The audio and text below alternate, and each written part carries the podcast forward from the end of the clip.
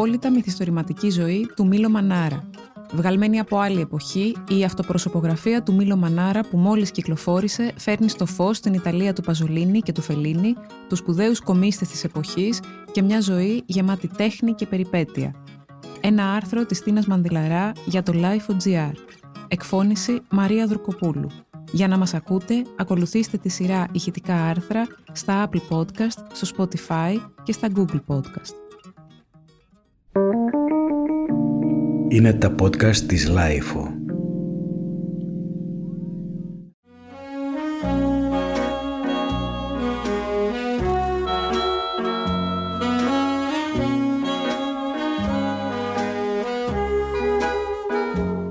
ελευθερίας που διαπνέει τις ιστορίες του Απουλίου, οι σκαμπρόζικες σκηνές του Δεκαημέρου, τα σκοτάδια του Καραβάτζο, τα αρώματα της Τοσκάνης, τα όνειρα του Φελίνη και το κράνος του Φερνάντο Ρώση υπάρχουν αυτούσια στην αυτοβιογραφία του Μίλο Μανάρα με τον τίτλο «Αυτοπροσωπογραφία» που μόλις κυκλοφόρησε σε μετάφραση Χρήστου Σιάφκου από τις εκδόσεις Καψιμή.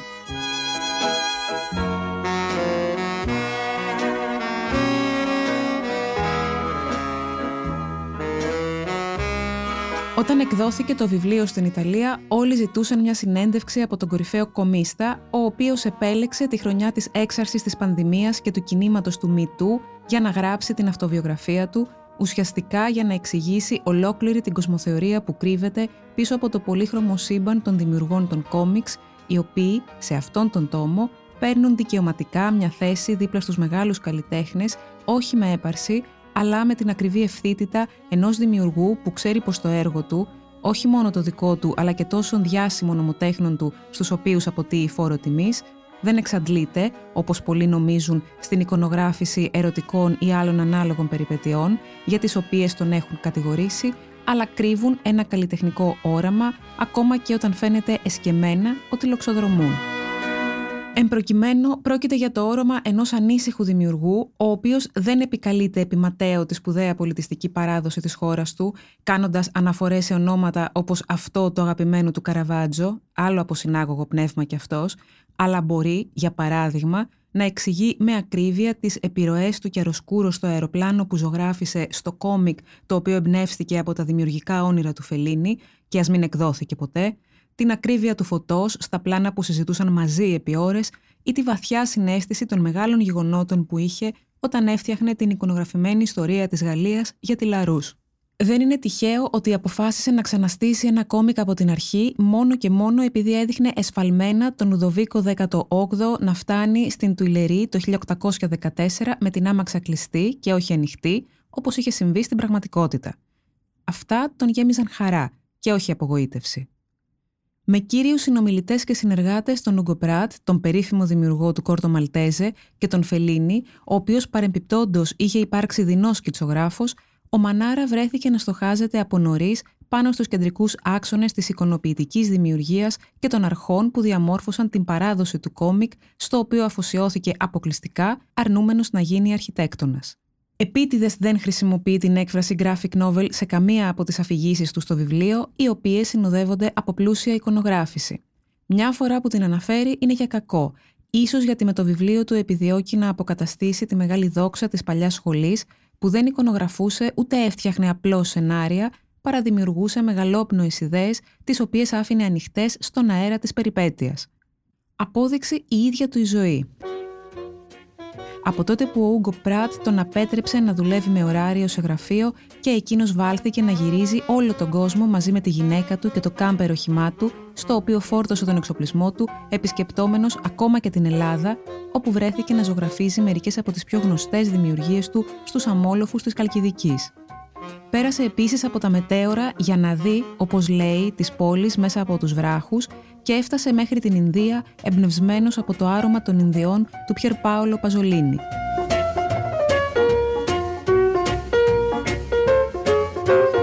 Η ελευθερία ως η κεντρική αίσθηση που πρέπει να διαπνέει τα σκίτσα κάθε κομίστα, όπως αυτή που φυσούσε τα ατίθασα μαλλιά του Κόρτο Μαλτέζε του Πράτ και της δικής του ηρωίδα, της Μέλη, ήταν θέμα γενικότερης αισθητικής αλλά και προσωπικής και πολιτικής νοοτροπίας. Εξού και ότι, κατευθυνόμενος από το ίδιο ριζοσπαστικό κλίμα, δημιούργησε μαζί με τον Ούγκο Πράτ μια σειρά από κόμιξ για τα άγνωστα μέρη της Άγριας Δύσης, έχοντας ως σημείο αναφοράς τον James Feminor Cooper, τον Zane Grey, αλλά και τον Nathaniel Hawthorne.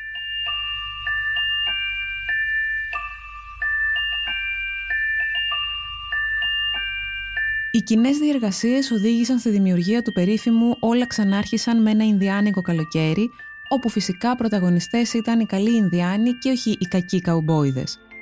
Το πρώτο, πανέμορφο και εντυπωσιακό στριπ αυτών των ιστοριών αποκάλυπτε ένα τοπίο χωρίς αμόλοφους, γλάρους, με μια ήρεμη θάλασσα από όπου ξεπρόβαλαν οι όμορφοι εκπρόσωποι της Ινδιάνικης φυλής.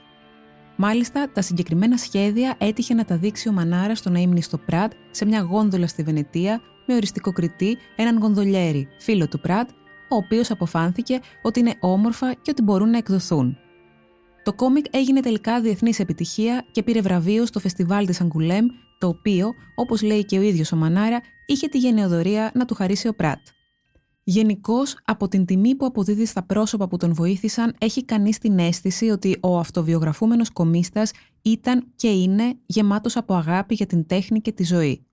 Γι' αυτό και στην εξιστόρησή του βάζει στο δεύτερο πλάνο της απογοητεύσης, αναλαμβάνοντας αποκλειστικά την ευθύνη των όποιων αστοχιών.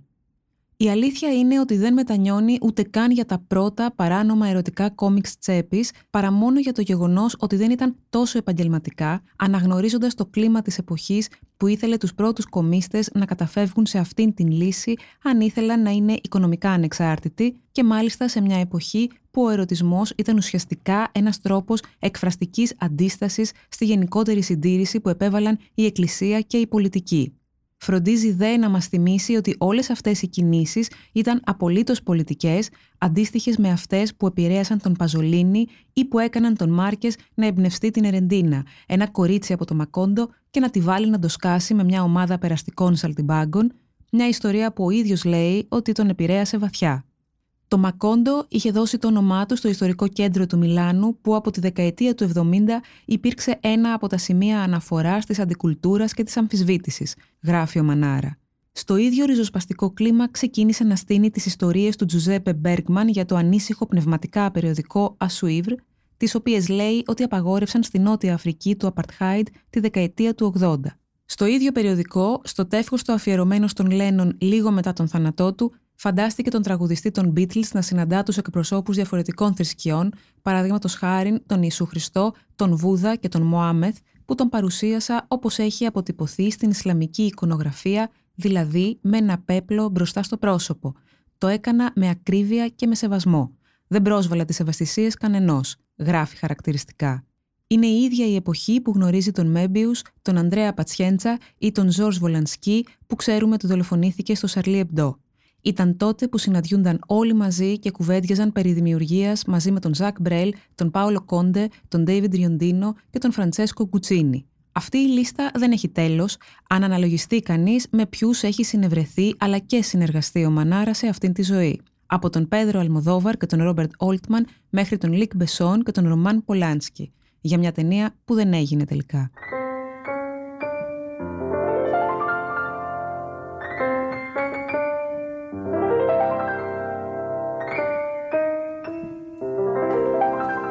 Στις αυτοβιογραφικές αυτές εξιστορήσεις του, ο Μανάρα θα ζωγραφίσει το φόντο της αφήγησης με πλάνα από τα ατελείωτα ταξίδια σε διαφορετικές πόλεις του ορίζοντα, με σχέδια που έπλεκε μαζί με τον μόνιμο συνταξιδιώτη του Ούγκο Πράτ, όπως εκείνα για τον Μπόρχες, όταν φαντάζονταν από κοινού τις πόλεις βιβλιοθήκες, αλλά και με τα εξαίσια γαργαντουικά δείπνα με αμέτρητα πιάτα και άφθονο κρασί που συνήθιζε να του παραθέτει ο πάντοτε γενναιόδωρος Φελίνη.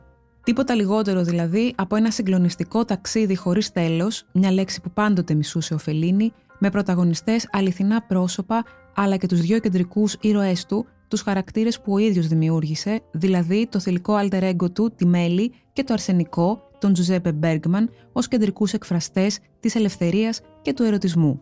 Άλλωστε, το μυθιστορηματικό με δυσκολία διαχωρίζεται από το πραγματικό σε αυτήν τη βιογραφία και έχουν ως κοινό άξονα τον κόσμο του κόμικ.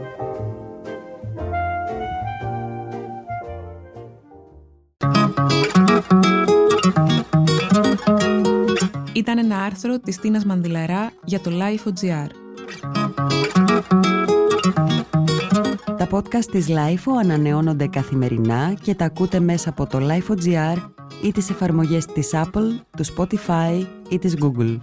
Κάντε subscribe πατώντας πάνω στα αντίστοιχα εικονίδια για να μην χάνετε κανένα επεισόδιο. Ηχοληψία, επεξεργασία και επιμέλεια, φέδωνας χτενάς και μερόπικοκίνη. Ήταν μια παραγωγή της LIFO. Είναι τα podcast της LIFO.